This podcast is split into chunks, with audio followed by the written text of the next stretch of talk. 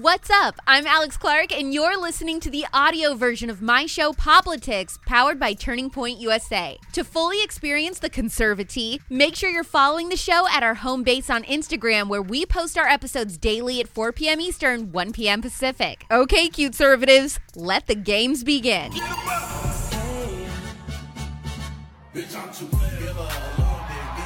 This chick legit named her daughter Poot. She said it's unique. Oh my gosh, is it actually a cute name for real or is this chick out of her mind? Dad, I'm hungry. Hi, Hungry. I'm Dad.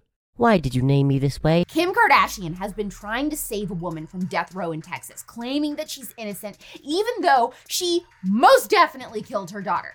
Now, Kim's deleted the tweets. I'll give you the receipts on that. Remember Jennette McCurdy from iCarly and Sam and Cat? She wrote a memoir, and the title of it has pissed off a lot of people. This woman was fired from her job for saying Vice President Kamala Harris's outfit looked like a UPS uniform. And then we'll time travel and see what happened this week in pop culture history with the Pop Culture Rewind. I'm Alex Clark, and this is Poplitics.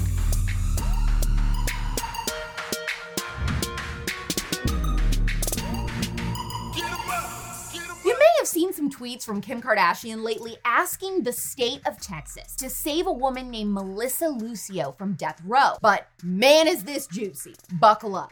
I'm nervous, but I'm excited. The story about Melissa Lucio starts in 2007 when paramedics were called to the Lucio home because Melissa's youngest of 14 children, two year old Mariah, wasn't breathing. Melissa told paramedics that Mariah had fallen down the stairs a few days earlier, which is why she must have stopped breathing, insinuating that she had succumbed to her injuries. Mariah was pronounced dead on arrival at the hospital. The thing is, Mariah had multiple telltale signs of abuse on her body bite marks, whole patches of hair that had been pulled out, and even a broken arm that doctors determined had actually been broken anywhere from two to seven weeks before the supposed stairs incident. Well, that's suspicious. Mariah's autopsy also showed tons of internal injuries, like bruising on her kidneys, injuries to her spinal cord, lungs, and a head injury. I mean, falling down the stairs, we've all heard that excuse before from someone trying to cover up abuse. The thing is, Melissa's confession wasn't exactly rock solid. She ended up saying, I guess I did it after seven hours of grueling interrogation where she wasn't allowed to eat or drink. This led to groups like the Innocence Project and others insinuating that Melissa was wrongfully convicted of murder and sentenced to death, and that Melissa's behavior during the interrogation was just because she is a victim of abuse herself. They've also been using the diversity excuse as to why Melissa should be let off the hook since, you know, she's the only Latina woman on death row because that matters. What does that have to do with anything? Long story short, Melissa is scheduled to be executed on April 27th, as in a few weeks. A couple days ago, Kim Kardashian called Governor Abbott asking for clemency. Kim has also been tweeting this week about how Melissa is innocent and her daughter died in a tragic, traumatizing accident that could happen to anyone. I just feel so bad. This has led to a lot of criticism on Kim's part, mainly because she's clearly an idiot. Kim has now deleted her tweets insisting Melissa's innocent since she probably realized that there is no question we've got a child murderer on our hands. That's awkward. The moral of the story is don't trust Kim Kardashian and her advocacy for criminals. I wasted everyone's time. You know, I wasted everyone's money. I wasted everyone's everything, and I feel bad. If you're watching Poplitics, then you most likely grew up watching iCarly or Sam and Cat, so you should know who Jennette McCurdy is. It is about April Fools!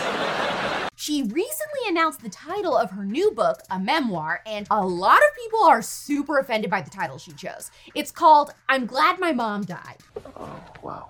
That's, that's really disturbing. Is it spicy? Yeah, but I actually love this title. Let me explain. A lot of people don't know this, but she had a really messed up childhood and essentially only became an actress because her mom, who was super abusive, forced her to. When Jennette was six, her mom became obsessed with the idea of her becoming a star. She was even bleaching her daughter's hair and whitening her teeth before she even turned 10. She was extremely strict with Jennette's eating habits, eventually causing Jennette to develop multiple eating disorders. Her mom never allowed her to shower alone, even as a teenager, and her mom performed breast and vaginal exams on her herself. In 2013, Jennette's mom, Debbie, died of cancer, leading to Jennette finally quitting acting for good, getting therapy, and eventually writing this memoir. I'm on board.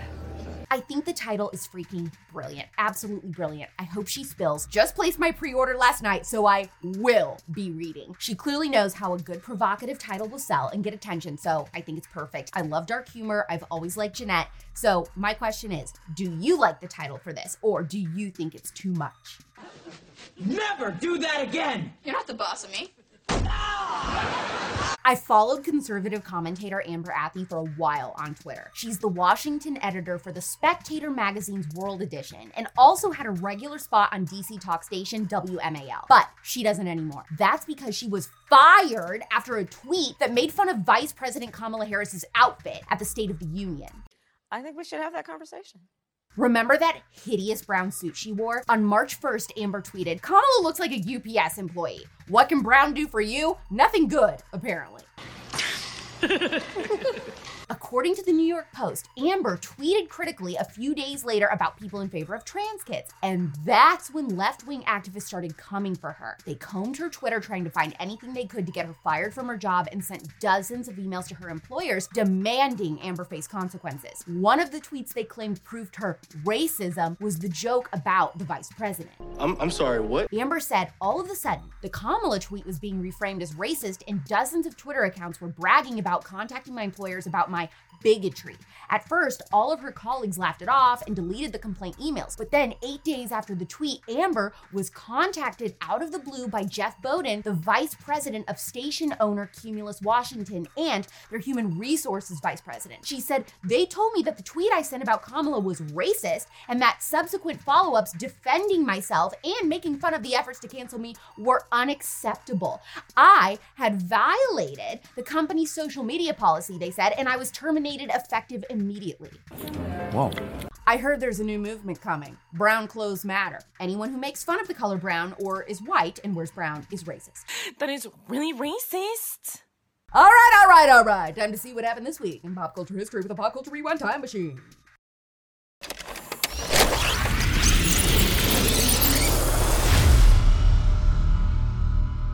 Week in 1968, Martin Luther King Jr. was assassinated by James Earl Ray in Memphis, Tennessee, and the entire country grieved.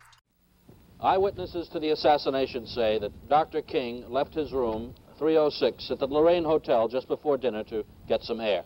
He walked over to the railing at this spot, and noticing some friends below, he leaned over and began to speak with them. Police say 205 feet away, in a window in a flophouse, the assassin waited. In 1994, this week, the lead singer of Nirvana, Kurt Cobain, committed suicide and was found three days later. His legacy lives on by teenagers who wear Nirvana shirts but can't name a single song.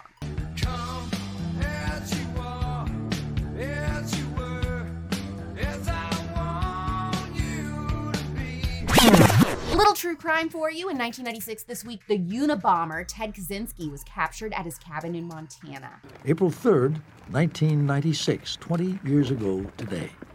The day the FBI arrested Theodore Kaczynski, the suspected Unabomber, at his cabin in rural Montana. And everyone's favorite animal lover, the Crocodile Hunter, came on the scene in 1997 this week with the debut of his show, The Crocodile Hunter, on Animal Planet. I really hope Steve Irwin didn't force any of his crocodiles to have brown scales. That would be racist. Whew. Danger, danger, danger. And that's what happened this week in pop culture history.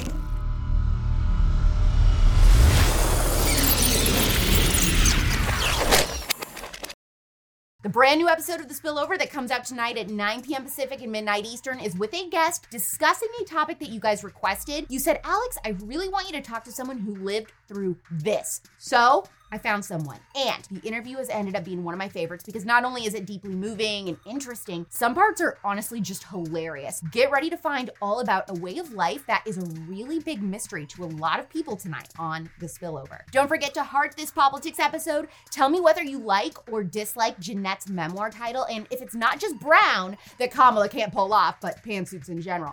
DM this episode to your friend who also used to watch iCarly and click that save button for us, okay? Thank you, worms. We're back tomorrow at 4 p.m. Eastern, 1 p.m. Pacific. It's pop culture without the propaganda every single day. I'm Alex Clark, and this is Poplitics.